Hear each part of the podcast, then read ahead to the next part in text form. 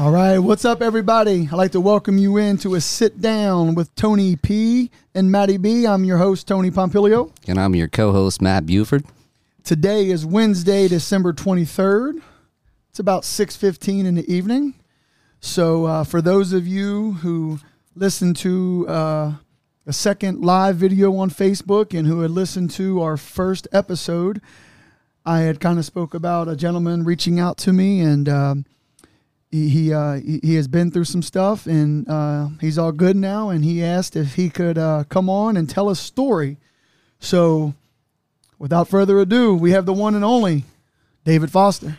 Thank you, sir, for having me, and you too, Matt. I've caught a couple glimpses here and there from your guys' first couple podcasts, and like you mentioned earlier, I figured, I mean, why not get a story out and talk about my life story a little bit, about where I came from and my addiction, and just try to get it out there to people that could benefit from it.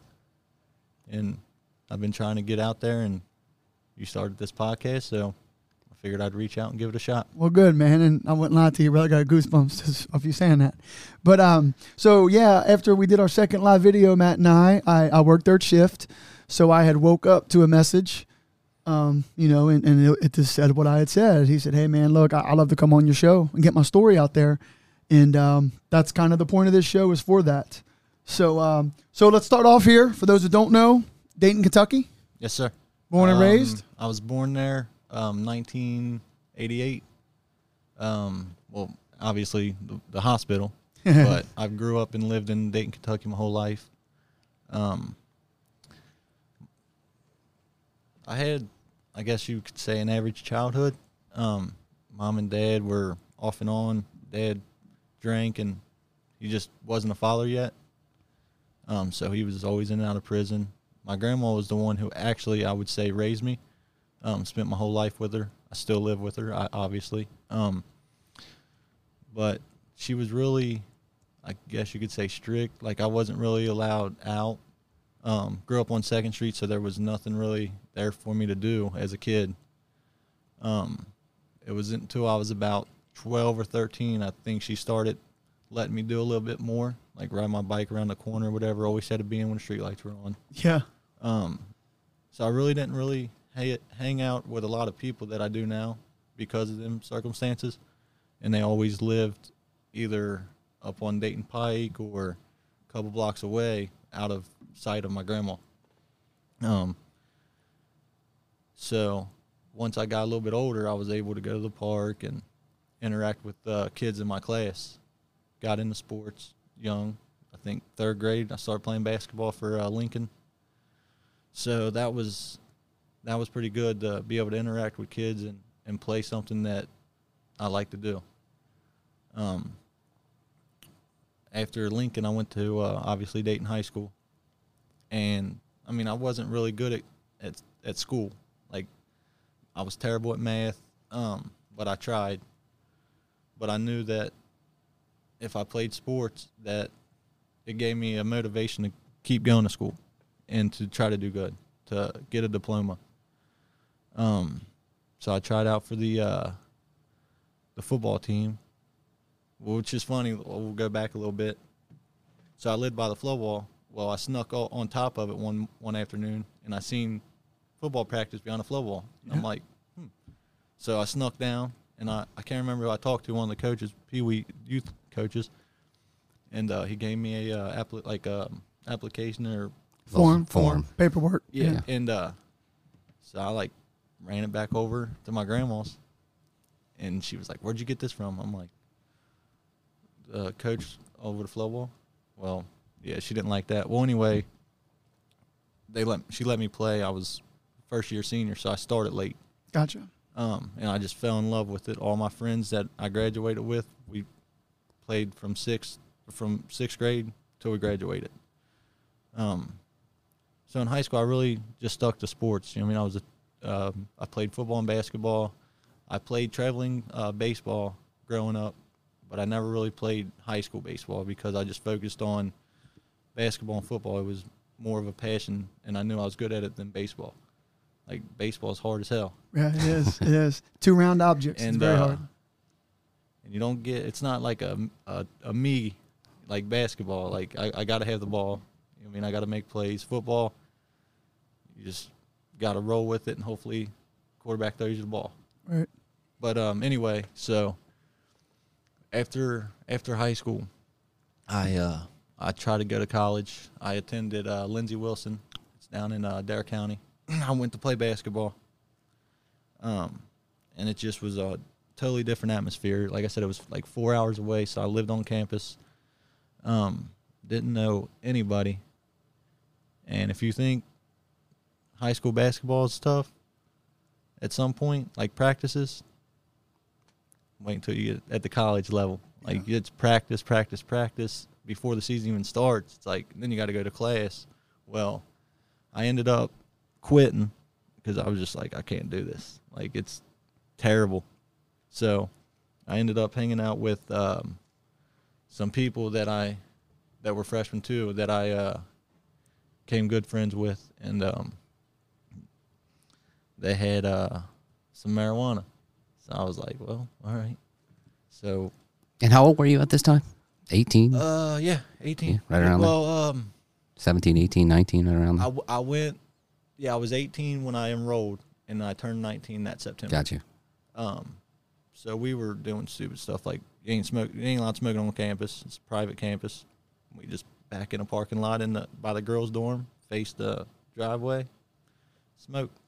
So I was doing that every day, cutting class, wouldn't go to none of my classes. So it was like Christmas break. I came home, and I was just like, I'm not going back.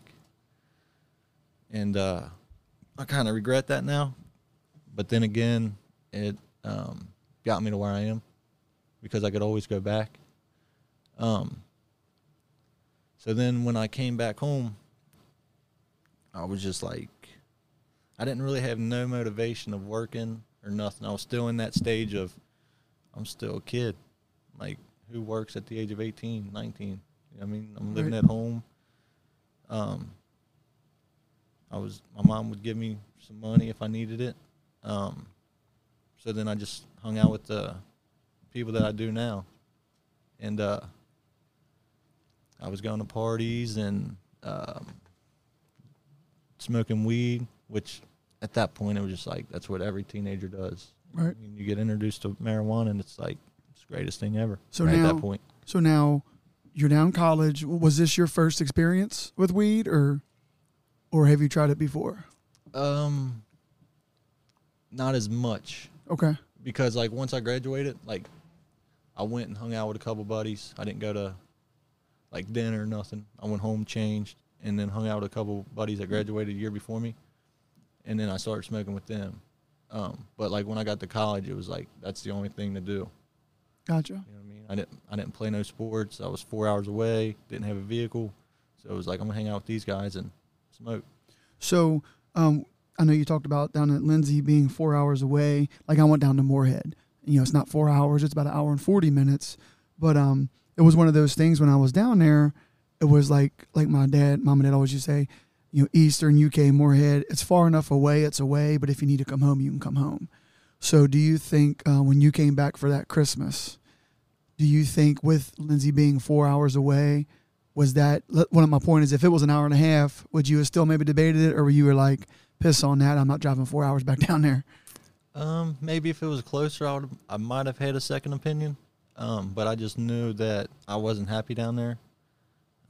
Like I said, I'd only be able to come home. Like, that was the second time I got to come home since being there, which is like 4 or 5 months. Right. So it was something at that age that I wasn't used to. Like, right. I was always used to having family around, friends around, being able to walk to wherever I needed. And then it's like, when I went down there, I didn't have a phone. So it was just like how am I going to get a hold of people? Like, I don't got money for... So did you go down there with anyone, or were you by yourself? I just went by myself. That's huge, man. I wanted to play basketball more than anything, so it was like, what was the best chances of me going? I knew I didn't have a shot at Northern or any local schools around here, and I just ended up emailing the coach, right. And they had a JV team, and he was like, you can get on it if you want. You just got to earn a spot. Gotcha. And it was just like fifth practice or whatever. I'm just like – I'm out. Yeah. Like, but no, and you're right. I don't want that spot. Yeah. Coach, I'm good. Yeah, I'm not on no scholarship or nothing, so I can walk away. But yeah, like you said, to your point, and now again, I'm not going to sit like I was some Rhodes Scholar down Morehead. I was only there for 2 years. And I had 3 of my other friends from Newport who went down there. So, like, it was nice. You know, like, I could reach out, you know, 1 male and 2 female. You know, just you can call them or talk to them if you need them, you know, because they're in the same boat you're in ultimately. Right. All right. So, we talked about growing up with mom, dad, and grandma was a big influence. Yeah, she still is. Yeah, gotcha. Yeah. Well, good. She's still going. That's awesome. So, so now we're in the weed, and we're back home, and we're rolling with our friends. And at what point did it hit you where you're like, "Oh shit, this ain't right. This ain't right." As far as smoking. Smoking, never, doing never. Nothing. Never. Okay, never hit you. Never in a million years crossed my mind that it was wrong.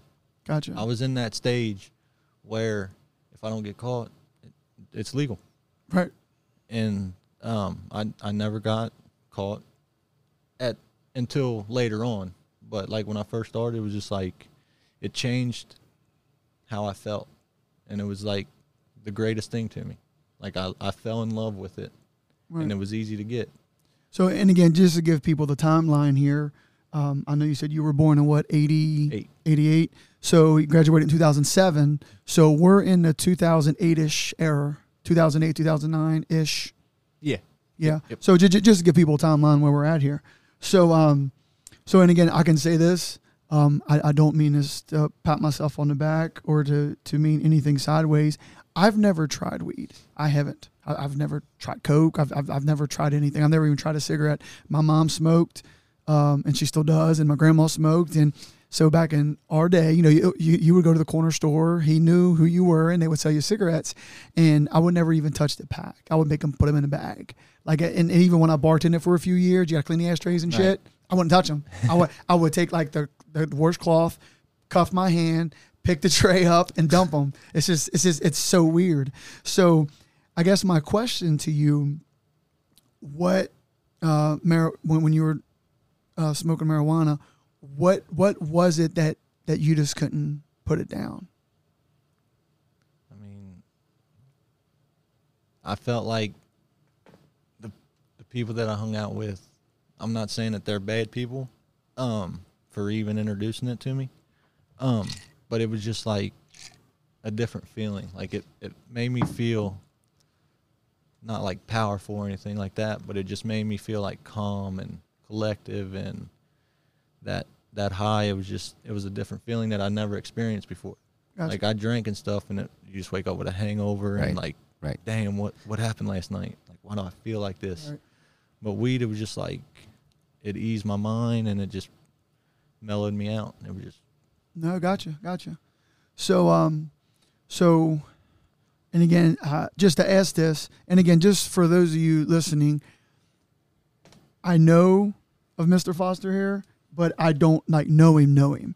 So when I ask you this, I hope you don't take offense to it. So we know you were smoking weed, which hell, again, this is 2008-ish. In today's world, that's normal, right? Hell, yeah. What is it, like 30 states that's legal or something? So something like that. Yeah, so it's not really nothing crazy. So, and again, I don't know this. Did weed lead us to anywhere else? Yeah. Okay. So, so now again, and I don't want to skip over anything. So we're in 2008, and we're back home from school. And again, unless there's anything else you want to talk about during that era, or do we want to move on to what was next? We pretty much covered that. We can move on to the next phase. So what was the next phase? So I, like I said, okay, so. My father ended up coming back into my life. So basically I didn't have a dad for the 18 years of my life. And I'm not saying it was his fault because I've done it before him, but he would always have them or get them. And then for some reason it was just like, it was natural. Like, we would do them together. Or so what's it and them? Yeah, what are they? I'm sorry. That's all right. Yeah. Perks. Okay, perks. Okay, gotcha. Yeah. But it was more doing it with my friends. I can't really remember how I was introduced to them. I'm guessing maybe at a party or something. And then that just, it was just another different high. Like, it just changed the way I felt. Now that's one thing I can, with, again, I've never perks, but in terms of like Vicodin, right. Like when I was younger from college and like, you know, we would take them before we go out just to kind of get jacked, you know, kind of set the mood, if you will. So, so now you were on these, and were we still smoking weed as well? Yeah, I was still smoking, still drinking. And I just got introduced to a new drug. Gotcha. And I did them for 8 years. So wow. we're close to 26, 27. Yeah, I quit at 26. 26. So we're doing weed, drinking, and we're doing perks. Mm-hmm. So now during all this time, are we working? Are we doing anything? Or we're just hanging with grandma, mom, and dad? No. I mean, I would have odds and end jobs here and there, like with family, like uncles roofing or stuff like that. But no, it was basically sleep, stay up all night and sleep during the day. My mom would throw me a couple bucks here and there, and I would throw in on some beer or some weed, or if my buddy had them, he would usually do them with me. Yeah. Do the perks with me. And it was perk 5s, perk 10s. And then if I did have enough money, I'd buy a perk 15. So now I got to ask, that's foreign to me. You said perk 5, perk 10, perk 15. I'm assuming you take a perk 15. Well, we're calling it a night, right? Depending on how messed up I am before I took it. Yeah. Mm-hmm. So and again, like we're mixing this. So you might start off with some of your boys and we're just drinking, and then somebody shows up with the weed, and then it's 10:15 and Johnny shows up with the perks. We're like, let's go. Oh yeah, I've had crazy nights. We've done party shooters. You know what that is? No. All right, so basically you take a shot of whiskey or liquor, whatever. So Jim Beam or vodka, whatever. And then after you do that, you take a hit of marijuana, and then you snort a pill. So, I mean, at that age, all I did was I just partied. You know what I mean? Every day. Right. Every day. Every night. Like, not to an extent to where it was, like, crazy. Like, maybe Monday or Tuesday, you know what I mean? I would always smoke during the day. Like, not during the day, but at night. Like, it didn't matter what day. But, like, the weekends was when it was real. Got turned up on the weekend, huh? Yeah. And, I mean, like I said, I was young, wasn't working. So, we were just, like, I wasn't old enough to get in the bars yet. So, if there was a house party, I knew there was going to be marijuana there. And we were all the same. So if we had it, we'd do it with you. Like, we wasn't going to make you buy it or anything. Right. But, I mean, it just...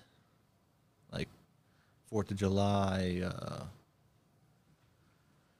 Memorial Day, any holiday, I was getting high.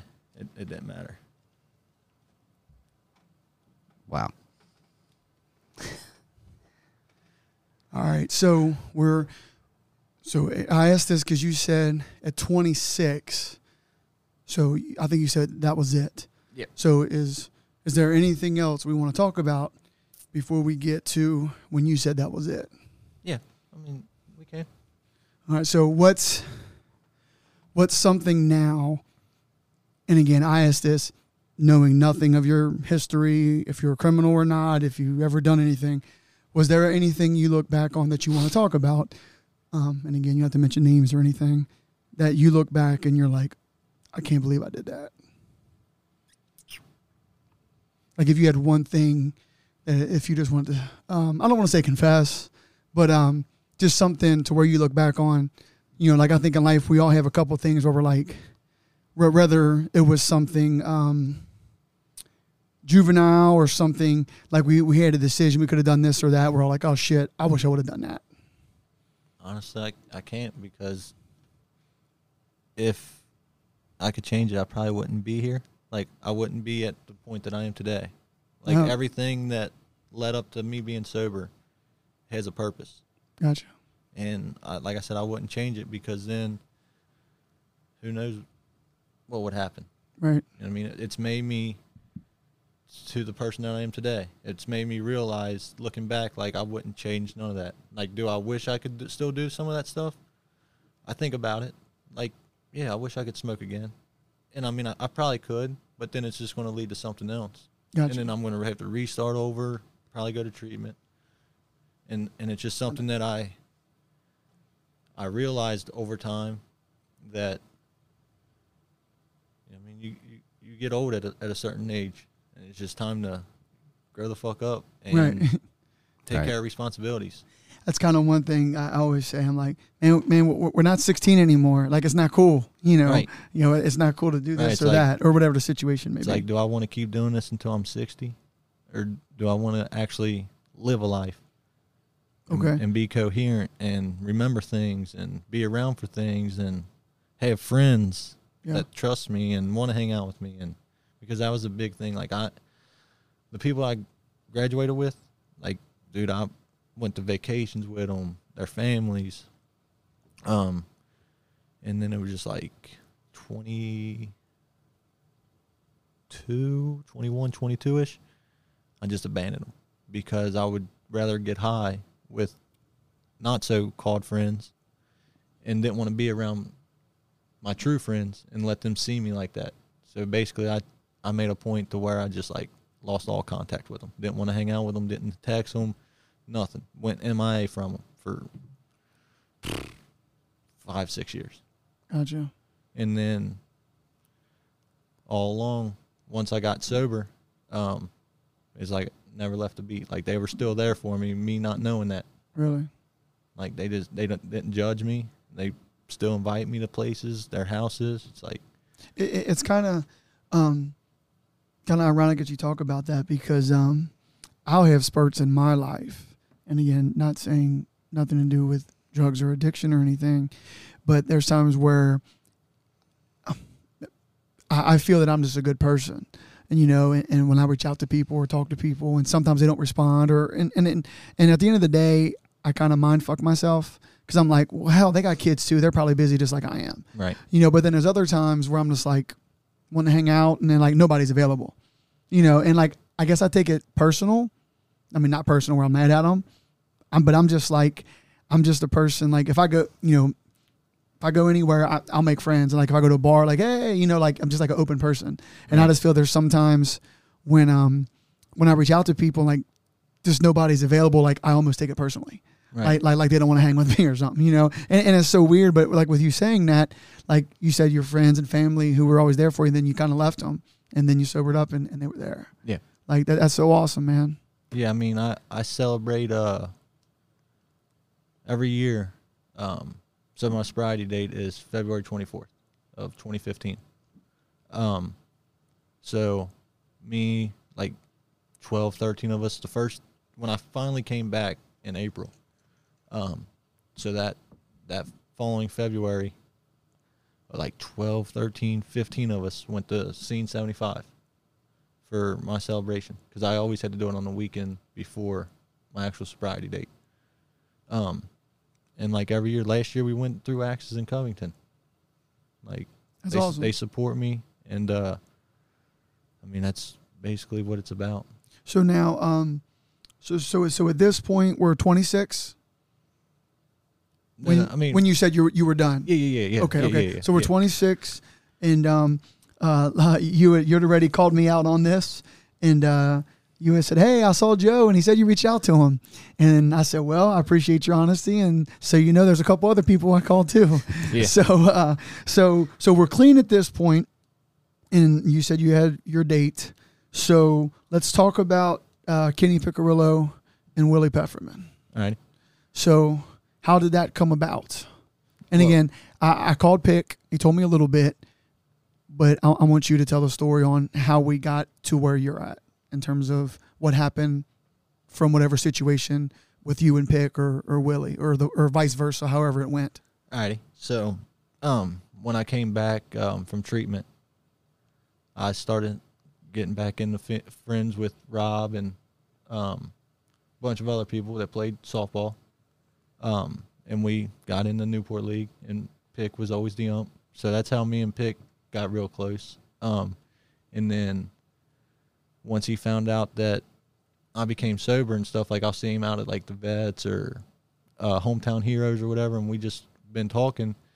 And it was a couple years ago at the Vets, or I mean at the Bellevue Eagles.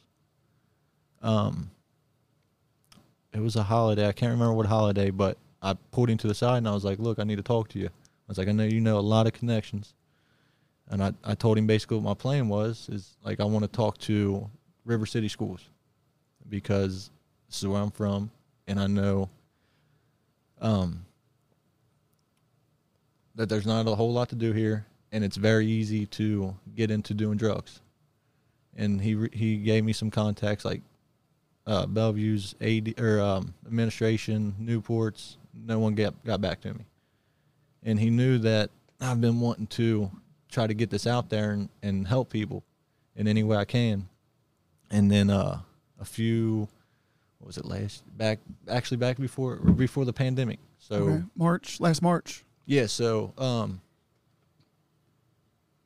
it was March 11th. It was a couple of days before the high school tournament. Oh, the state tournament, okay. Because I was saying, I know on March 15th, that was when a lot of shit got shut down. So it's close, yeah. Yeah, so he contacted Willie, and he gave me Willie's number. So me and him started talking, and then I think like a week or two later, Willie texted me and was like, "Can you do this time at the Life Learning Center in Covington?" I'm like, "Sure." Well, I notified Pick because he wanted to go, and it was the night of, so Ryle's women played earlier that day. Okay. State tournament. Yes. Okay. So it was that night because I was going to go down for the boys the weekend. Gotcha. So I spoke in front of people that go to AA meetings. It was 30-minute speech, I want to say, of my story. And then my mom and dad actually grew up with Willie. So he didn't know that I was their kid, but he knows my sister through active addiction. And so really Pick is my lifeline through this. Gotcha. Like he's even told me, he's like, once everything picks up, I already got contacts for you. That's awesome. So for those that don't know, we're talking about Kenny Piccirillo and what he had mentioned about the league down there for a couple of years down Newport Stadium. I think it was Wednesday nights. Was it Wednesday nights? We play on Thursday nights. Okay, Thursday nights. They had a softball league down Newport Stadium for a while. So, yeah, Kenny Piccirillo and Willie Pfefferman. Let me tell you the first time about when I met Willie. It was, I don't know what year it was, but we played Bellevue in baseball down there on the backfield, you know, because they got that beautiful front field now. And game was over, and my dad was sitting down the right field line. You know, that's where the cars were on the back Bellevue field. And game was over, and you know, he said, "Hey, it's my man Willie." Yeah, I know my dad. You know, it's my man Willie. And I'll never forget when I shook his hand, his fucking fingers went up to like my forearm. You know, Willie's a big dude, man. Yeah. And which I've now come to learn, you don't want to mess with Willie. You don't want to mess with Whitley. And nope. He boxed and all that stuff, right? Yeah, yeah, yeah. Yeah, but I'll never forget, man, because, you know, being a 15, 16, 17-year-old kid, that was hands down the largest hand I've ever shaken in my life. It was unbelievable. But no, Willie, like I said, when Pickett told me about Willie, I'm like, small world, man. You know, obviously not knowing you. Right. But, like, obviously I know Pick, know Willie. And, you know, here we are, December 23rd, and you're telling us your story. So you got with Pick and you got with Willie, and you're over at the Covington Center. So I know when Pick and I smoked. So, and again, I don't want to interrupt your flow of your story here. So because remember earlier I mentioned I went to college down Morehead. Right. Did you go down Morehead for something? Yes, I ended up, I was going to go out of town. I got family that my dad's side of the family that lives down in Whitley City. Okay. And it was a Friday. I just now, like I had a brand new Audi that I just got. I had like for 6 days. I was in a car wreck and got a settlement. And so I had marijuana, 10 perk 10s on me, and a cooler full of beer. But I wasn't drinking the alcohol. I was still under the influence of pills and marijuana. And I was trying to play Pandora, and I guess I switched lanes or was in and out of lanes or on the line. And I still swear to this day that somebody called, because, I mean, I'm always cautious. I'm always looking in my rear view mirrors, and there was nobody behind me. And then next thing I know, there's two cops behind me. State. Big hats. Yeah, right by the Williamstown exit. Yeah. So I got glasses on, they license, registration, gave it to them. And they're like, they come back and they're like, so step out of the vehicle. I'm like, all right. And they're like, well, we got probable cause because it's stank in there. Like, we just got done smoking. Right. And they're like, all right, I want you to be honest with me. Is there anything in the vehicle that we need to know about? If not, we'll just bring the canine dog. I'm like, fuck. I was like, yeah, there's a jar of marijuana in the back seat in a bag. And they were like, care to get it? And I'm like, no, I'll get it for you. And they're like, is there anything else? And I'm like, yeah. I got about 10 perks and a medicine bottle in the center console. So I get it for them. And they come back and they're like, the moral story, if you didn't have the pills, we just write you a citation. So I'm like, fuck. So right to Grant County Detention Center. I did like 11 days. And then I got out on probation. And like I said, I would do anything that make me feel better. So it was heroin, pills, whatever. At this time, it was heroin. Like, I didn't really even care about doing pills, care about smoking, care about drinking. It was heroin. Knowing that I had a drug test on Wednesday, I decided to get high on Sunday because I knew how to beat the system. Get high for half the month, cranberry juice the other half before I got drug tested, and I'd pass. Well, this time bit me in the ass. I ended up failing, so I had to go back to jail. And they said that they brought in a like an assessment guy, and he's like, "Here's the deal. If you wouldn't have did heroin, we'd get you a sanction." And I'm like, that's bullshit, because the same dude in my cell, this is for sanction on the same charge, heroin. And he's like, oh, what are cracking down? I was like, well, I'm going to talk to my lawyer first before I make any rational decisions. So I called a break. I had 2 years left on, so I had basically 3 for 3 on probation, 3 for 3. My probation was 3. I took 3 for 3 for the charges when I went to court. Help me understand what that means. Yeah. So it's 3 years on the shelf, basically. Okay. Now, I've heard of that terminology before. So basically, does that mean if you mess up again, this is what you're getting? Yes. Like, there's no more. This is like final warning. Yeah. Like, yeah. If I was. So when I took the deal, when I failed that drug test, like, I was facing 3 years. Okay. But I had a good family lawyer. And I guess he made a deal with the judge or whatever, and they said that if I went to treatment and completed it, that nothing would restart. My probation wouldn't restart or nothing. I would just have whatever remaining years left. I would just have to walk, which at that time, when I got out of treatment, I had 2 years left. And they said, and they were like, if you do everything under the guidelines that we tell you, that your felony would drop. It dropped to a misdemeanor.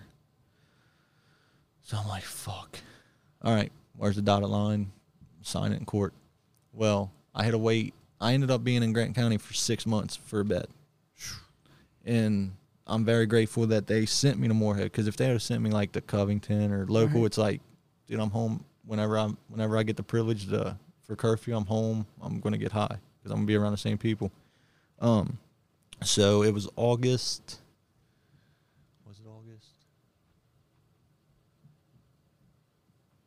Yeah, I believe it was August 24th is when I got out.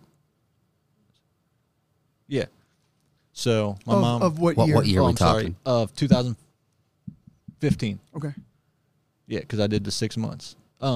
Yeah, so February, because I was high February 23rd when I went to report. So that's why February 24th is my sobriety date. Gotcha. So I did 6 months. I got out that Monday. And my mom picked me up and straight to Morehead. So I was like, damn, this sucks. Like, I was supposed to get out at 8 in the morning, but they didn't let me out until noon. So my mom already had all my stuff. We got lost on the way down. So we had to call him like, look, we're on our way. I know we had I had to be there like 2. Right. Or 3 or something like that. And it's like, so we called him. I ended up getting there like 4 or 5. But anyway, so it took me 7 months to complete that. And I got out April 1st of 2016. And like, if I wouldn't have took the treatment, I'd have been dumb. But me being the addict that, as I am, in court's like, treatment's for pussies. Like, excuse me, like, I'm not going to treatment. Like, I don't got a problem. The whole, you know. So after that, I didn't have to go back to court once I completed everything, but I just wanted to look the judge in the eye and her look me in the eye and tell me. I didn't want to wait for no paper in the mail. And so I left work early. I had to be there like 8, and she basically called my name up, looked at the prosecutor and everybody, and was like, is he in compliance? Did he do everything? And excuse me. And she basically was like congratulating me. That's awesome. And then like a week later, I got the letter in the mail. And then that was it. Yep. So April 1st of 2016. 2016 was when I got back. And you, okay. So I was gonna say you went in February, what, 28th? 24th. I was gone for between jail and treatment. I was gone for 13 months. So what's the process like? Drying out, if you will, of getting sober. Yep. You know, whether you're doing it in, you know. Go ahead, man. Get you a drink, man. Get you a drink.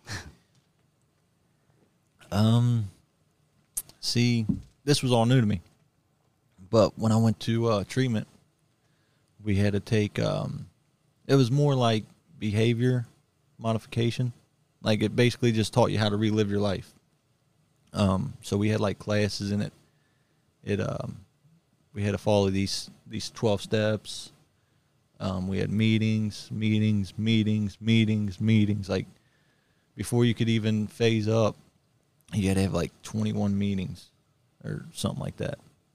So, I mean, it was basically like jail, but you got more privileges the higher you got up. So it was like, when you first start, you're in scrubs. It's like safe off street. You're on like 30-day probation.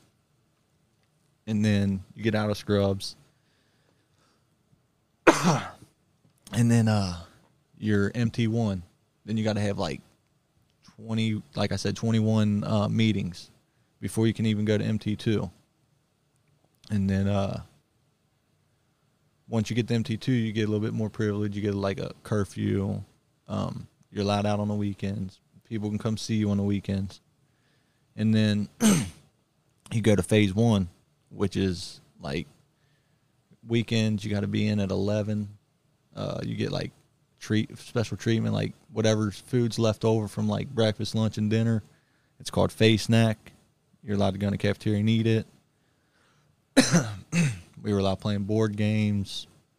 You only had to have 4 meetings per week because you can double up, so you didn't have to like go on Friday. You can get a weekend pass to go home if you don't have no consequences, which is like if you have like your room's dirty and whoever inspects it, you get basically a tally.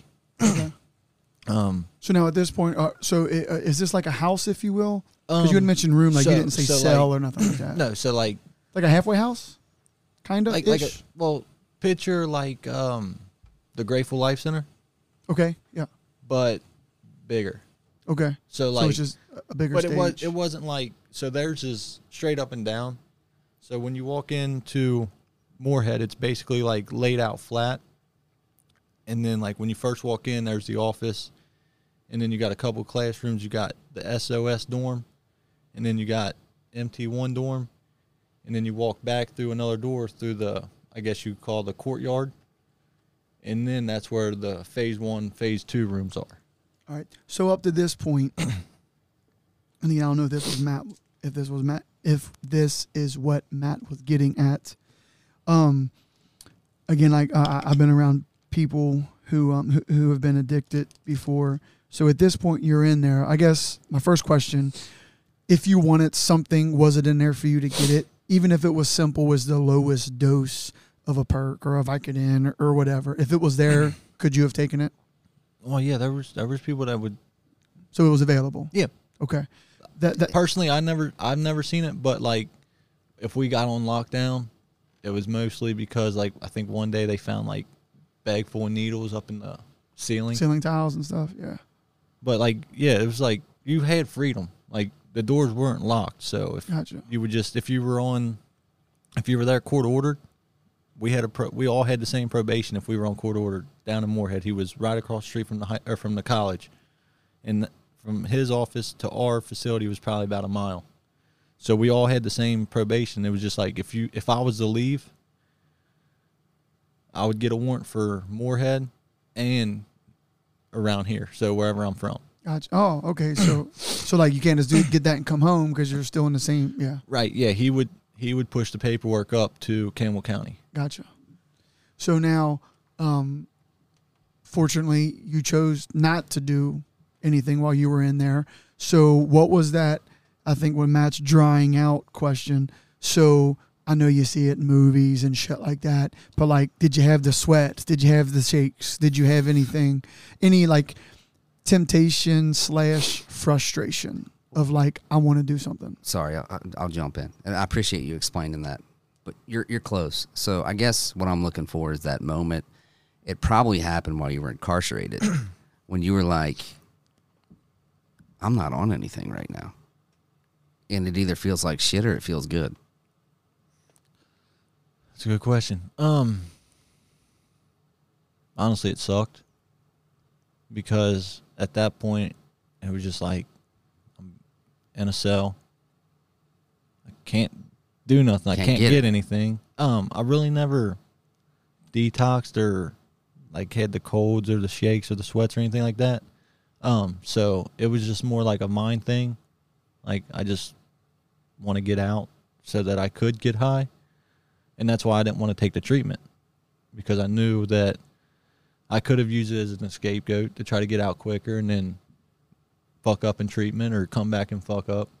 But once I went there, it was just like I focused. It allowed me to focus more on myself. Like I didn't have nobody I knew, no friends. I couldn't be like, hey, Bob and Jim, you want to go get high? Pick me up. So it was more like every class that I was in, like I paid attention to. I listened to what, because the teachers or peer mentors, they're one of us. Well, one of me. It's just not like a regular teacher or professor or whatever. So I basically took bits and pieces off their stories or what they went through or what they did. And if, like, I only hung out with a certain clique, if you want to call it. Right. But it was the clique that actually wanted to change their lives around. Not like the clique. Your boys that you're running with in high school. Correct. To where so like, they're like, yeah, let's go. It's kind of like the little devil on your shoulder. Come on, man. Right. So, like, the hangout was Wendy's. Right. Like, Friday night, if I had all my meetings, we'd go to Wendy's and get coffee. Or we would sit in the cafeteria and play bones. Right. Or euchre. Right.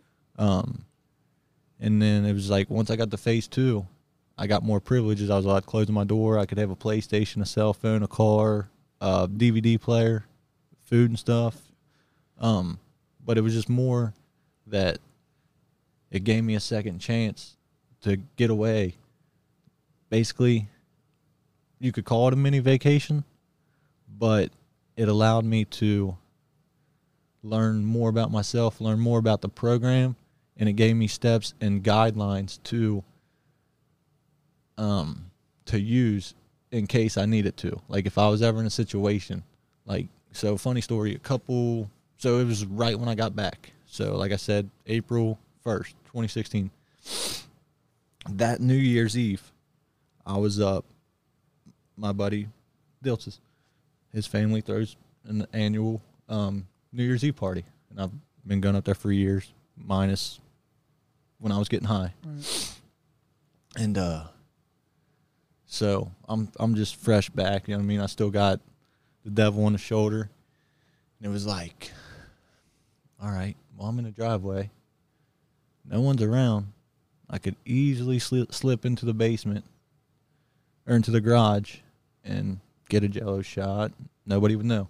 Right. I mean, them were the things that were going through my head. So, and they don't, I guess they kind of understand a little bit now that they've heard my whole story. But at the time they didn't get it, so I couldn't, like, talk to them about it. Plus, they're intoxicated, so that wouldn't have worked. And my sponsor, I mean, I called him, but he lives down, like, Olive Hill area. Olive Hill, yeah. So I called my mom, knowing that she's drinking at a bar, but it was somebody that I felt that I needed to be around. So I called her, went down to Manhattan Harbor, and watched Ohio State get annihilated by Clemson for an hour. And then once that phase went away, I went back up to the party. I'll tell you what's awesome, man, with you, I got a, seems like you do too, because you're pretty good with the dates, is I got a pretty good memory, but this for you to say, yeah, I went down there, that you remember that much in detail, mm-hmm. what was going through your head, and you was like, nah, I'm out, then I'm going to go watch, and then you knew the game, and obviously the situation, the ass whooping and whatnot, like that's it's just very interesting, man. That significant moment. Yeah, honestly, you didn't even hesitate. No, I couldn't have, because everything that, even up to that point, even though I was still confined within jail at that point or treatment, just now getting back for the first time that I'm by myself in open space with nobody to tell me what to do or have to follow guidelines or wake up at this time or report. It was just at any point I could have got high or drunk at that particular point, and nobody would have knew, because I could have easily took 3 or 4 Jello shots, chugged a beer, and left. Right. And nobody would have knew. I wouldn't have said anything. Until, like you said earlier, God knows what would have happened. Exactly. Yeah. And another thing is, like, I've worked so hard to get to where I am. Even at that point, it was like, I don't want to fuck it up, because I don't want to start back at square one. Like, I know the causes, the effects, the reasons why I've got high, or like a lot of people say that it's not a disease or anything like that. Well, sorry, it is. Like, I got a chemical imbalance. Like, my brain, my imbalance is different than most people's. I'll tell you, I'm glad you said that. So, like I told you, my mom still smokes. My grandma smoked. My grandpa smoked. And again, I've always said that. And now that I'm an adult, remember I told you when I was younger, I wouldn't even touch cigarettes. When I bartended, I wouldn't touch the ashtrays. Like, right. I'm just like, it's disgusting. But now that I'm 39 years old, not now, but years ago, I had the realization of what an addiction is. Right. And like I said, man, there's 3 things I'm addicted to: sex, gambling, and chapstick. That's it. Yeah. That ain't nothing to do with what you've dealt with or anybody or anything else. But like I never had, to your point, how they say it's a disease, not a disease, and all this and that. Is it a choice or a disease or whatever? Right. And I want to ask you this. And you seem straight up enough for me to ask you this, and I want your honest opinion. First off, I think it's a choice. And again, I'm not fucking a Rhodes Scholar here, so I put this together, and then obviously the more I research it, everybody is kind of have this theory as well. Is it a choice that becomes an addiction? See what I'm saying? Like, right. Like the addiction didn't make you do that, but once you did it, you're addicted. Does that make sense? Right. So what's your opinion on that?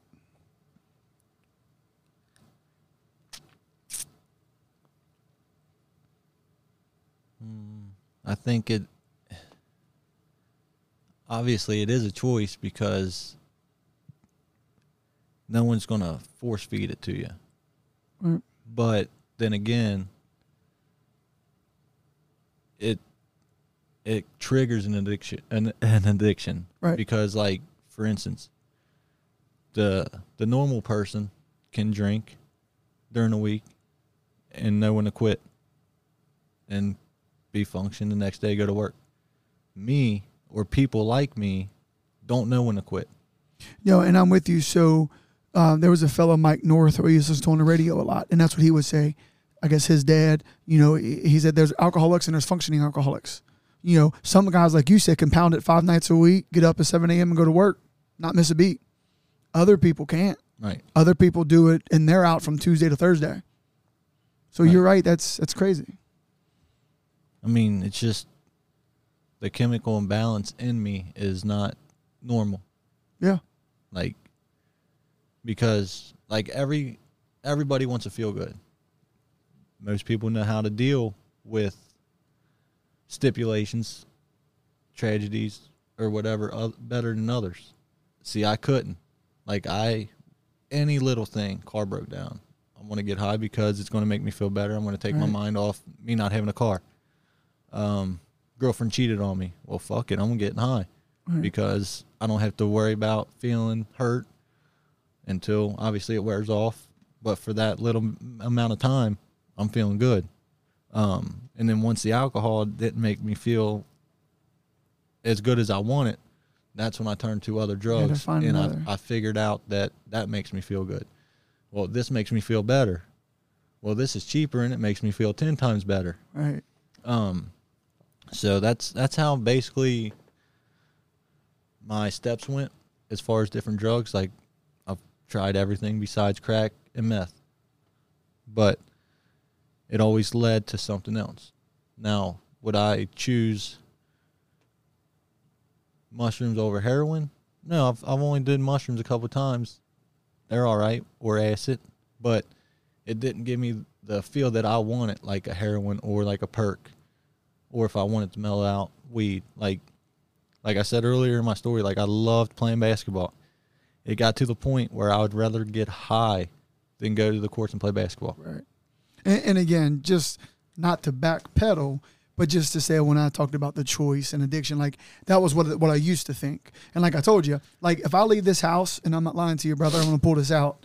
I got these all over the fucking house. It's chapstick, all right? If I leave here and I don't have it, I'll stop at the closest gas station and get me a chapstick. And I know that's not the same as smoking or drinking or drugs, but I definitely understand the addiction part of it. I mean, everyone has their opinion. Yeah.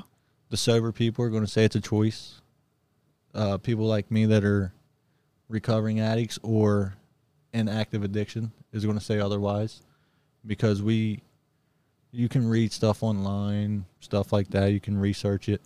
But until you sit into a class and you read or you listen to other people talk about it, like, that's real. Like, they can't control it. Like, if it was only a choice, they wouldn't do it, right? Well, not only that, but more people would be sober, right? You know what I mean? If you choose to get high, just as easy as choosing not to get high. But it don't work like that, right? That's why you see people overdosing or hitting rock bottom, losing everything. You know what I mean? And it sucks. Like, I lost everything, but while being sober, I was able to get everything back. Like, everything comes back, like cars and fancy things, you know what I mean, all that. Like, you can get that back. Can't get a life back.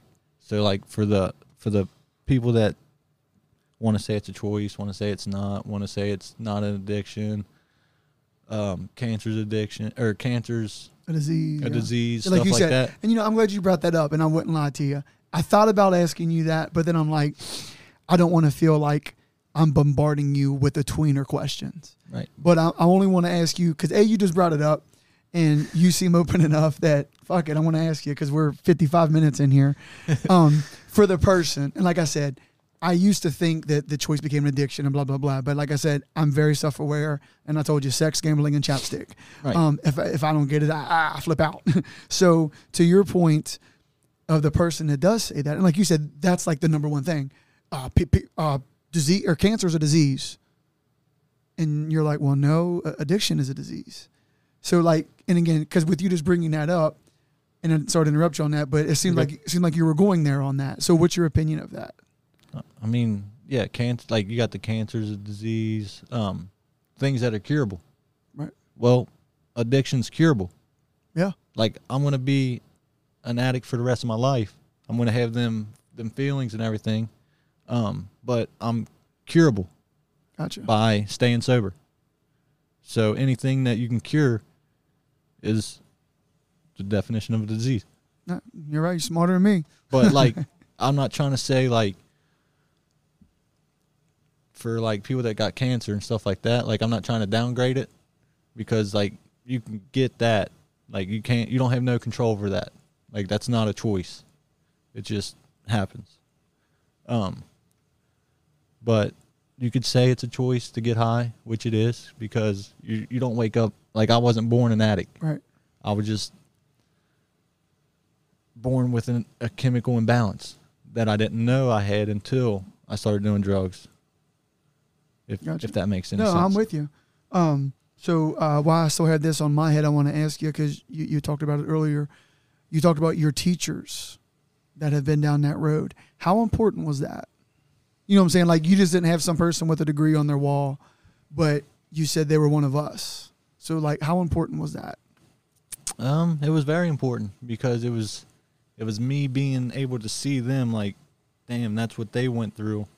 Even though my story might not be similar, but we have a lot of similarities. Right.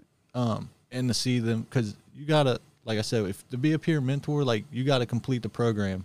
And then you got to, after you do the aftercare, because it's a 6 to 9 month program. So then you get a choice if you want to come home or live there in the facility and be a peer mentor. So these people were like, even when I got there, they're probably like at least 2 years in. Gotcha. So they've went through the program, if you want to say, twice. Right. And they're still sober, and they're still helping out, and they still got the knowledge. I mean, they can read the big book front to back, know all the steps, anything. Like, if you got a question, they know it. If they don't, I'm pretty sure they'll find it. Like, it just helped me realize, like, well, if he's up there teaching, being a facilitator, still living here, chose to live here and not go back, like, that's courage. Right. You know what I mean? And he's willing to help us out when he don't have to. Like, they don't even, I think they made like $100 a paycheck, or $100 a week, like nothing. Right. But they didn't have to pay to live there. So it was like, I'd rather learn from somebody like that than somebody reading out of a book or getting their research offline. Right. Saying, I got a doctor's degree. Like, well, he's probably smarter than you because he's lived through it. I mean, you're just reading scripts or researching Google. Right. 100% agree. So what do you got, Matt? You're taking some notes over there, man. I want to back up a little bit to something that's always just kind of interested me, because we got there, but we got there kind of slowly. Heroin. All right. And you went there briefly. You said, you know, this is too expensive, so I went to this. Mm-hmm.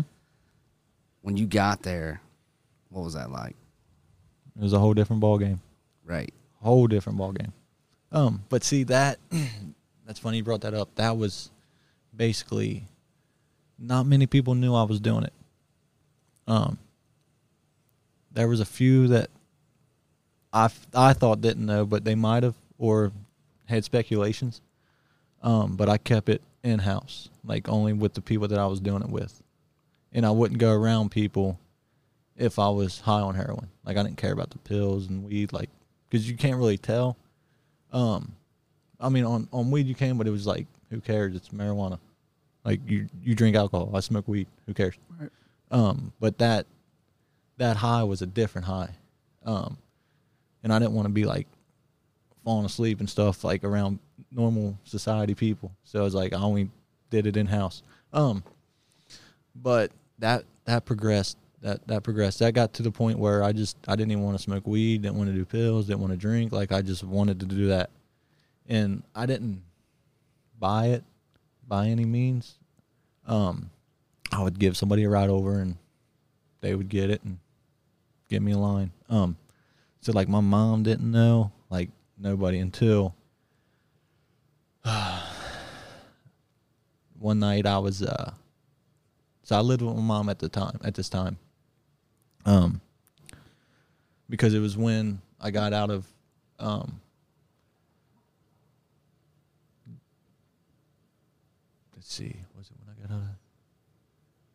or so it was before I failed. Okay. So it was when I got out of jail the first time. They gave me an option if I wanted to live with my mom or my grandma. And I said, well, it'd be better to live with my mom, with me being on probation.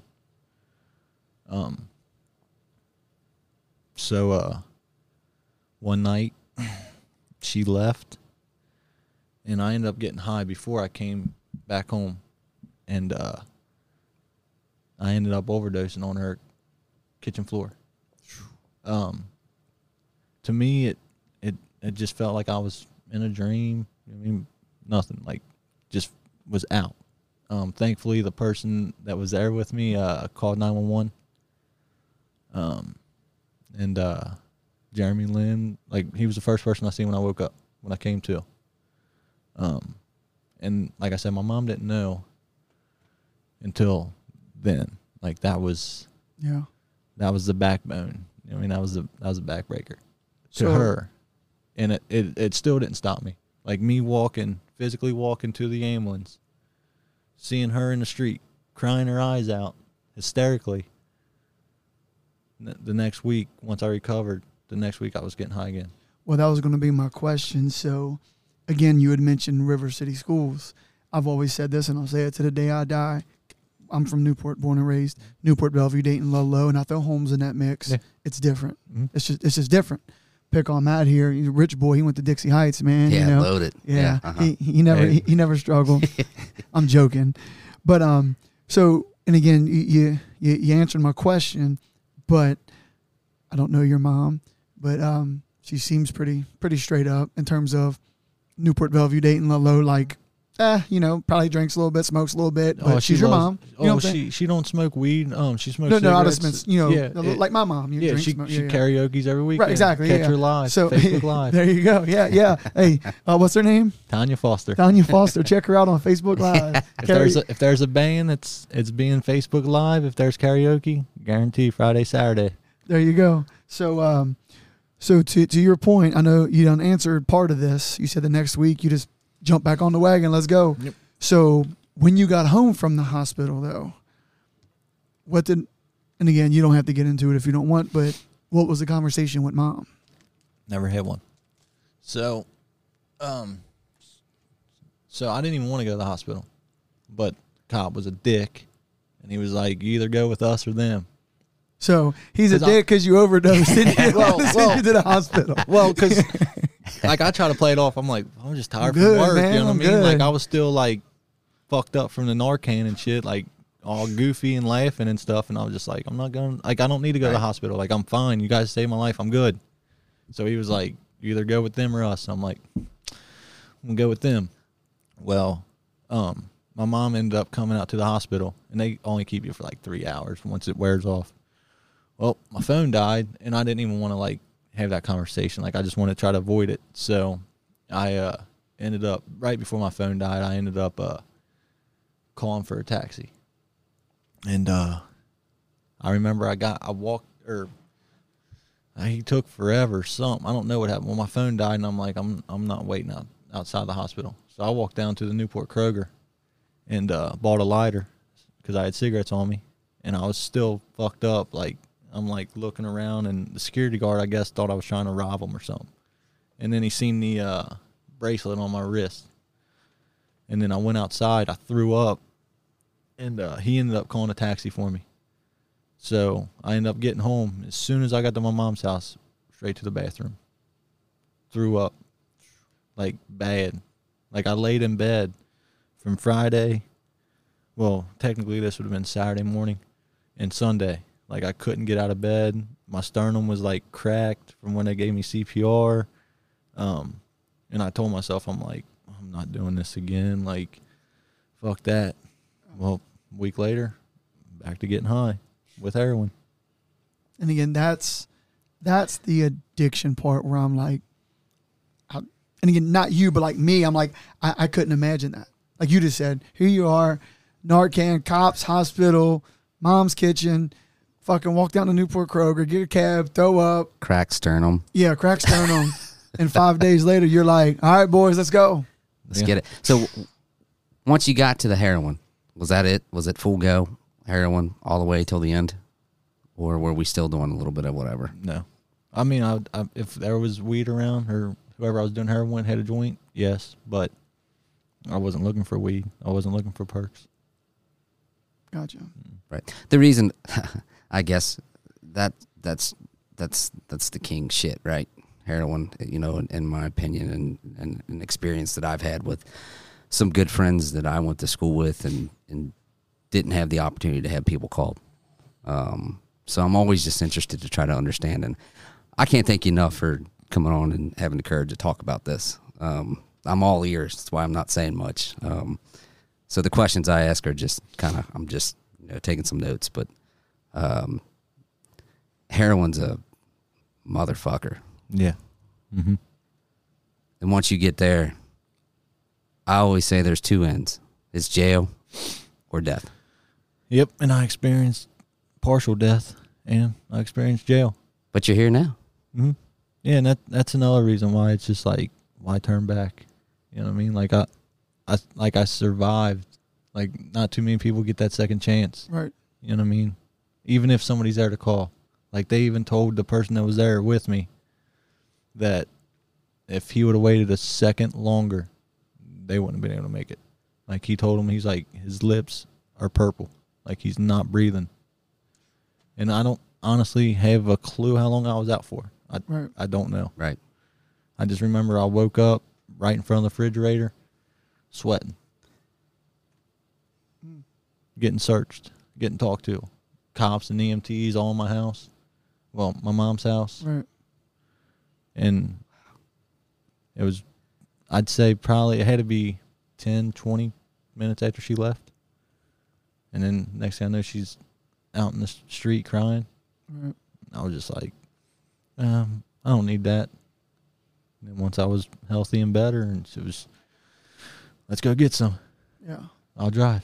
You buy. So, I know we're going to jump around here a little bit. So when you came back, and let's just call it what it is, people's, like you said, people's probably shutting the door on you, not answering your calls, don't want nothing to do with you. Did, I mean, they had to hurt a little bit, right? Or were you self-aware of, look, man, I know what I was. This is just part of it. I have to earn their trust back or earn their friendship back, whatever you want to call it. Like, how did that feel? Oh, it sucked because I knew that the people I was getting high with wasn't the people that I would normally hang out with. Maybe if they were at a bar, I'd hang out with them, but it was just like every day. But right. these friends that I have now that I abandoned, I knew it was going to be an uphill battle. I knew that 6 years or 5 years or whatever it was that I wasn't getting back. You know what I mean? I missed my best friend's wedding, Nathan's, because of my actions. I was in treatment because of my actions. He got married in October, and I was in treatment. Yeah, like I told you, I didn't lie to you. He was the first person I called because I jokingly said, well, hell, if he's in his profile picture, he's the first guy I'm going to call and talk to. And you know, we talked for about 10 minutes, and you know, it was just me just asking him, like, look, I know him, but I don't know him, you know, and I wouldn't lie to you. And he was like, oh, man, no, he's a good dude, you know, and like he didn't hesitate. There was no, oh, man, well, it was just, he, you know, he just straight up said it. You know, he was like, no, he's good, man. Like, his family was my second family. Like, in high school, spring break, I stayed a night with him the whole spring break. I'd go home, right, take a shower, change, right back up his house. No. Like, it was. No, you're right. I went on vacation with him, the Hilton Head, right after we graduated high school for, like, the first 2 years. And it was just like, you know, I mean, these are the guys that I went to battle with on the football field, on the basketball court. You know, I mean, grew up with my whole life, went to parties with, done stupid shit with, and it was just like, I'm gonna throw them away for what? To get high, right? So I knew, and I kept close contact with him when I was allowed off property. I'd go to the library. You could, if you had a Obamacare card. Okay. You got to drive the little shuttle ride or whatever around town for free. Okay. So I'd go to the library, and I'd be at the library from the time I was allowed off campus until the time I had to be back. And I was on Facebook. Gotcha. And then when I was able to get a phone, like, I kept close contact with them, but I knew that that wasn't going to be enough. Right. And I didn't know what the first feelings would be like being around them. Like I said, I missed his wedding, and then the next wedding I went to. And then Chris Heichu asked me to be in his wedding. So it was like, I think I was like a year or two home from, removed from treatment. Yeah. So it was like, we got that. It was like we never lost that bond, but I knew I had earned their trust. That's awesome. Whether, like, I never stole anything during my addiction, but I knew that they were going to probably look at me kind of funny at first. Like, is this the same guy before he got high, or is he just trying to, like, get into our good graces? So I knew it was going to be hard. But they just made it easy. Like it was like I was never gone. Mm. I just missed everything. I mean, but I was still I was there. Present, yeah. But my soul wasn't. Gotcha. Good for them, man. That's awesome. Because, like I said, I have to keep repeating myself, but growing up, I don't want to say how we grew up, but where we grew up, it's there's a lot of funky, you know, and they could have very easily been like, no, we're good. Yeah, but there's definitely a lot of bad influence around here. Yeah, it's different. And it's just the people that you put yourself around. Right. No, I'm with you, man. I don't want to get into it, but I have a situation to where that's what I continuously tell them. Listen, you hang around bad shit's going to happen over and over and over. So just the other day, I got on a rant. I said, fuck, plus fuck, plus fuck, plus fuck equals fucked. You know, like, it is what it is. If you ain't changing, man, and nothing else is going to change. Right. You know. And I'm not saying them people are bad people by any means. Right. But just the decisions. Right. You know what I mean? No, like, that's why. Do you have any kids? No. Okay. But no, and again, he'll tell you, I'm kind of a jerk. But that's what I'm hoping that my kids are understanding. They're 12 and 10 now. I tell them, like, every decision you make is important. You know, that's why I get mad at you, and I wouldn't lie to you. Today, we went to Chipotle. My son Zach left his cup on our table. Damn, bro. Important, man. Yeah, Matt, your other host here, didn't put his phone on silent. So he had his cup, you know, Chipotle cup. You know, after a while, eventually he's going to sweat through, and we've got a brand new couch upstairs. And I'm like, Zach, put your goddamn cup up.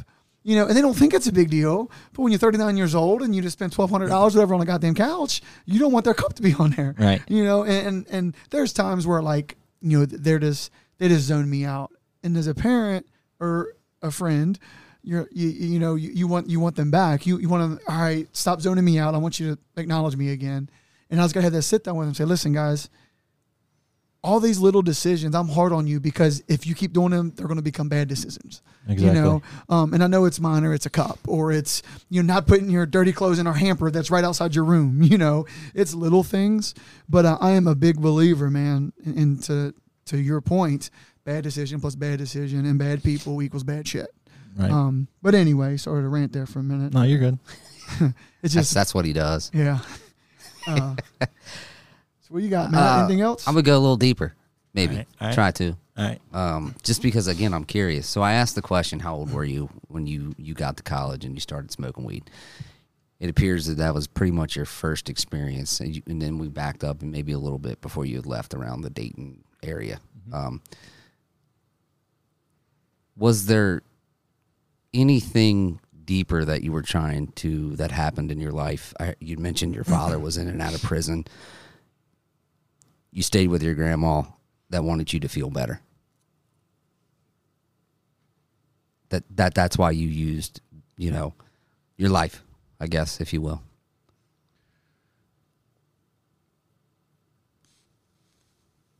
I mean, yeah, I guess so.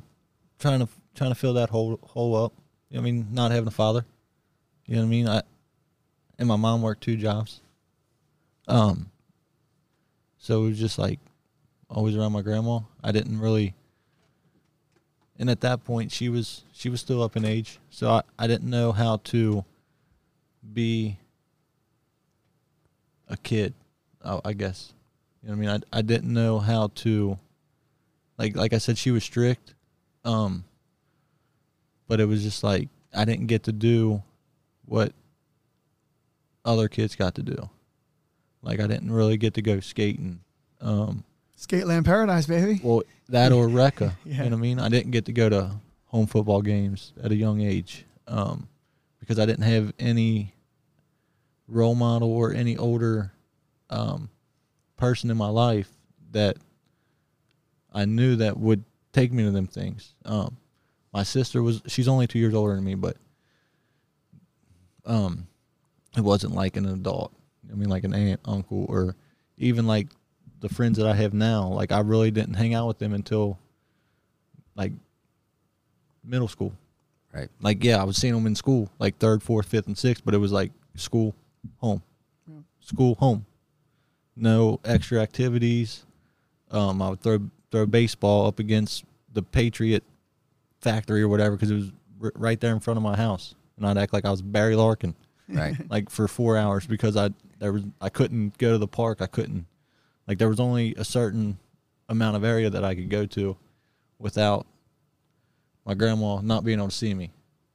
Like, yeah, I could ride my bike up and down the street, but that was it. So it was like I was just trying to fill a void, and then it was just like once I was started getting older, I started obeying curfew.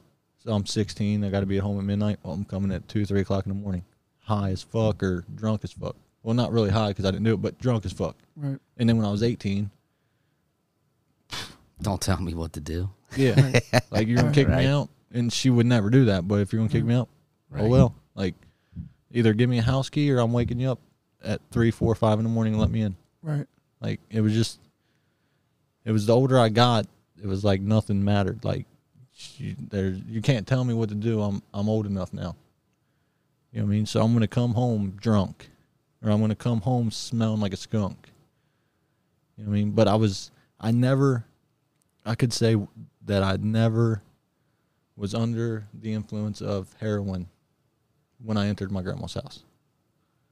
So was that because that was your heart telling you, like, I can't do this, I'm walking there? Or you just... Timing or... Yeah, just timing, yeah. Really, I just didn't want her to see me like that.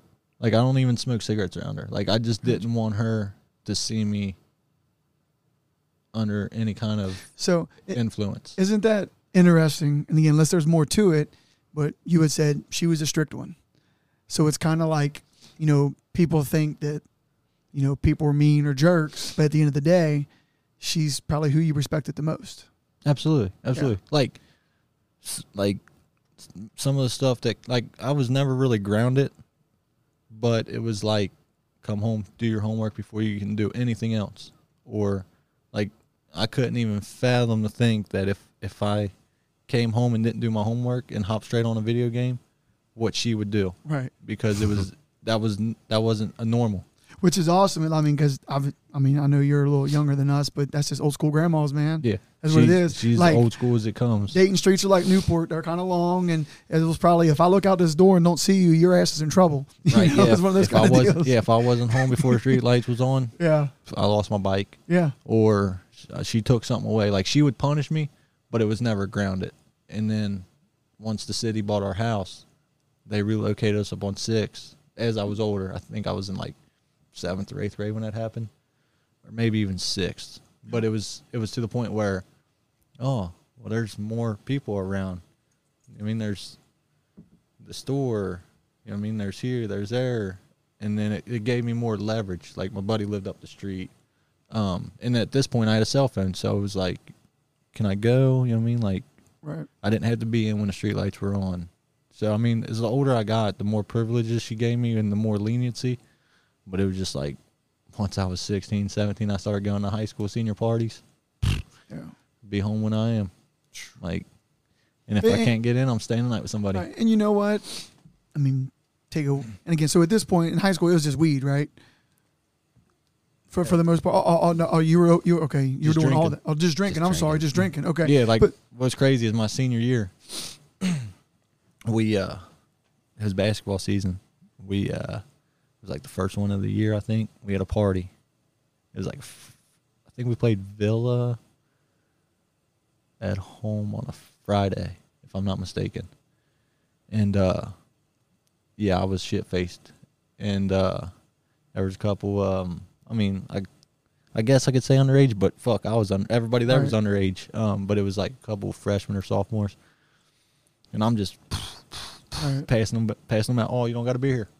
Oh, you don't got to be here. You know what? And like at this point though, you're just being. Let's be honest. That's what normal high school people do. They have parties and drink. And so I didn't know. I didn't know this shit got leaked. I guess one of them got sick, or somebody's mom found out, or something. And Nathan's Day was our coach, and I was one of the captains. And I remember we were supposed to play Beechwood. Well, it got snowed out or something, so I was always going out to dinner with him and stuff, and so I don't think he knows. You know what I mean? Right. And because he's all nonchalant and stuff, and we're trying to come up with a game plan, who's guarding who, and the starting lineups and stuff. And the next day at practice, he it was like me and a couple other ones, but he pulls us to the circle, to the middle of the court, and he tells us that he knows. Well, they tried to, like, the board was trying to expel us.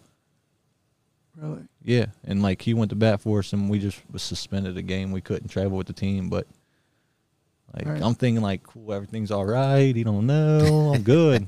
I ran my ass off. At first, I thought you were going to say you went out to dinner with them, and Mr. Dilts said, hey, you want a beer? Nah, he knew better. But, I mean, once we got to a certain age, like, he was fine with it, like, any parent would, you know what I mean? Right. When your kid's at the legal age, and his friends are too, like, you want to have a couple beers at the house, have a cookout, you know what I mean? Any normal parent would. Right. But, yeah, he would never let any underage drinking at his house. We, like, I would have to do stuff, party. Like, one time we had a party after the homecoming game. Well, he had us have practice the next day. Or no, after homecoming. Okay. We had practice the next day. So it was like Sunday. Oh, dude, I showed up to practice I had to practice in my dress socks.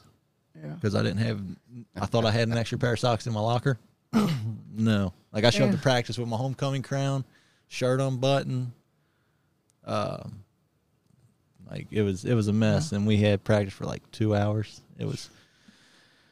And I don't think I went to sleep that night either. Right. It was not good, but they knew more than we did, and we just didn't know. But it's crazy, man. Well, you have anything else, Matt? No, man. Again, I appreciate you having the courage to come on and talk about this. It's pretty awesome. What's the message you would give to the kids? Besides the cliche, don't do drugs. Right.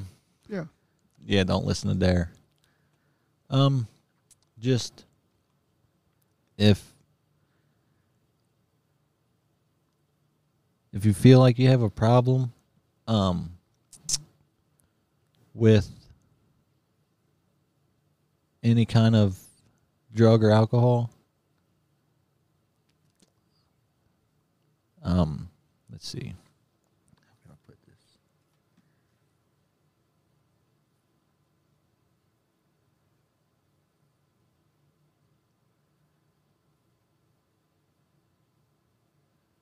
All right. So, like I was saying, if you feel like you're spiraling or you can't control your drinking, or if it leads to other things, I would definitely seek out to somebody that might have went through it Or if like basically if you feel powerless is basically the best example I can give. I mean, if you feel powerless over any situation to where it leads to a drink, a drug, or anything like that, then I would try to evaluate yourself. If you can't, I would find somebody who has. And that's the biggest reason why I wanted to do this, is because I know there's a lot of people out there, whether it's my age, older than me, younger than me, people's family members or whatever that they see every day. They know that their dad or their mom or their uncle or cousin or whatever has a problem with alcohol or drugs, and if they feel like they do too, or they go down that same road, then definitely try to get help, because I didn't think that I had a problem until I found out through treatment that I was powerless over everything, which led me to my addiction. And I know that kids around here go home and see their family member either passed out, nodding out, you know what I mean, whatever. No food on the table because they spend their money, whatever, which none of our business is. But kids are old enough to know that somebody has a drug problem or an alcohol problem these days. Right. You might not be able to detect it, but you know, like if he wakes up drinking, or he drinks Monday, Tuesday, Wednesday, Thursday, Friday, Saturday, Sunday, and 24/7, and you know what I mean? Yep. Or can't function without it, like, then there's your sign. Right. Because I mean, I could still function, but there's some people that just go to the extreme that there's like not a care in the world. Right. To where one minute they're having a conversation, next minute they're nodding, or they're stealing for dope, or getting so drunk that they're getting in fights, or, you know what I mean, just no care for society or themselves. That was a good question. It made me think, because I wasn't really prepared for a message. Just because I figured that by listening to the outline of my story, the questions and everything, and the answers, pretty much led that way. So it kind of caught me off guard. My bad. No, you're good. Like I said, that's a good question. It's authentic. This is a sit down. It's authentic. But, yeah, I mean, I guess basically just make the right decision, because not everyone has the disease or the chemical imbalance or things like that. Everyone does have a choice, so you just never know. I mean, like Tony could drink and know when to quit, have 2 or 3. Oh, there's my limit. Somebody like me, well, I'm just going to drink until I pass out, or I'm going to get high until I pass out, or, you know what I mean, oh, it's Thursday. I think I'm going to take a 4-day weekend because I'm too hungover, too drunk, too high to go to work. You know what I mean? So I guess just make the right decision.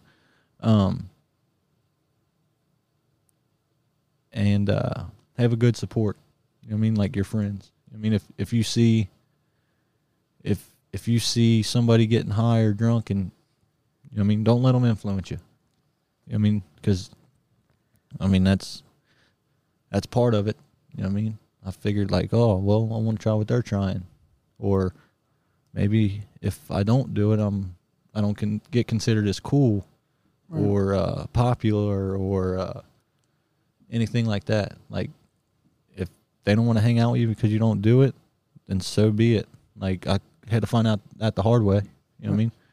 And you know, to add on just what you said there, is peer pressure. Like, I mean, I know you said about, you know, same thing. Basically, yeah. Yeah, but like, you know, we're 6, 7 years older than you, but you know, then people just kind of fucked with you. Like, if y'all Pomp's a nerd, he didn't do nothing. Right. You know, but now, all you're square. Right, yeah, L7 weenie and shit. Yeah. But now you have, like, social media, you know, like, and again, I know that's a whole other level of bullying and abuse and stuff like that. But now, you know, it's one thing if we're all three out somewhere and you're like, nah, man, I'm out. You know, back in the day, I'm just like, oh, you're a puss, man. Well, come on. Whereas now, people TikTok it. Oh, we're sitting here. They don't want to drink nothing, you know. And then now it's like, I think there's just so much more pressure today. Does that make sense? Right. So funny story. So Nathan, right? I always used to make fun of him. Like, oh, dude, you're square. Like, you don't drink. Like, you don't do nothing. Like, everything. You know what I mean? And then, and look at him. Right. He's got a college degree. I mean, he drinks every now and then, but socially, never done a drug in his life. And I always thought people like that were like, like, do I want to hang out with him and sit on the couch and watch TV or go out to dinner? Or do I want to go get high? Well, I'm going to go get high because that's what interests me. You know what I mean? Rather than hanging out with a cool-ass dude on a Friday night watching movies or whatever. You know what I mean? Sounds lame, but no, you're today I'd rather do that than go get high. Right. You know what I mean? Like, anything. Right. Like, I'll sit outside on your patio with your family and fucking watch the Reds game on the projector on a Friday night, then go to a bar and get high or drunk. Right. Or make an irrational decision that I'm going to have to live with for the rest of my life. I mean, so I guess basically just don't get peer pressured into doing anything you don't want. And I guess I could follow along with choice. That would probably be the best way to explain, like, to sum it up for choice. Yeah. Do what you want and not what other people want you to do to fit in. And that's what I did. I did what I felt right to do because they're older than me and I thought that they were cool and I thought if I did this and I'd be cool with like them and be able to do other things like them and people would want to hang out with me because I do this. And I mean, there just comes a point in time where you just got to hang up the shoes. Well, on that note, that sounds like a good place to wrap up. Wrap it up. Listen, we're an hour and 32 minutes in. I'm not shitting you. You can ask Dave. We put this together about 4 o'clock. And our reasoning with it was this. I know I had mentioned that he had reached out to me. I guess it was Wednesday or Thursday of last week. And you guys have heard me say it before. I think between Thanksgiving and New Year's, I think it's just the most difficult time of the year for people. I think it's a financial situation and family and everybody's dealing with something right now. So I wanted to get him on here to get his story out there. And Dave, listen, I know some bad motherfuckers from Dayton, brother, and you're one of them. So thank you. I just want to say thanks for coming on. Matty Ice, you got anything else? Nah, I've said it multiple times. I appreciate you coming out and chatting with us. That's on such short notice. Your story's interesting. Keep sharing the hell out of it. Let's keep our younger generation right-minded, man. Again, if y'all know somebody that needs some help, reach out. Get them taken care of. I'm Tony Pompilio. Matt Buford. My man David. Thanks, brother. Appreciate you. Merry Christmas. Y'all have a Merry Christmas. Have a good Christmas. Peace.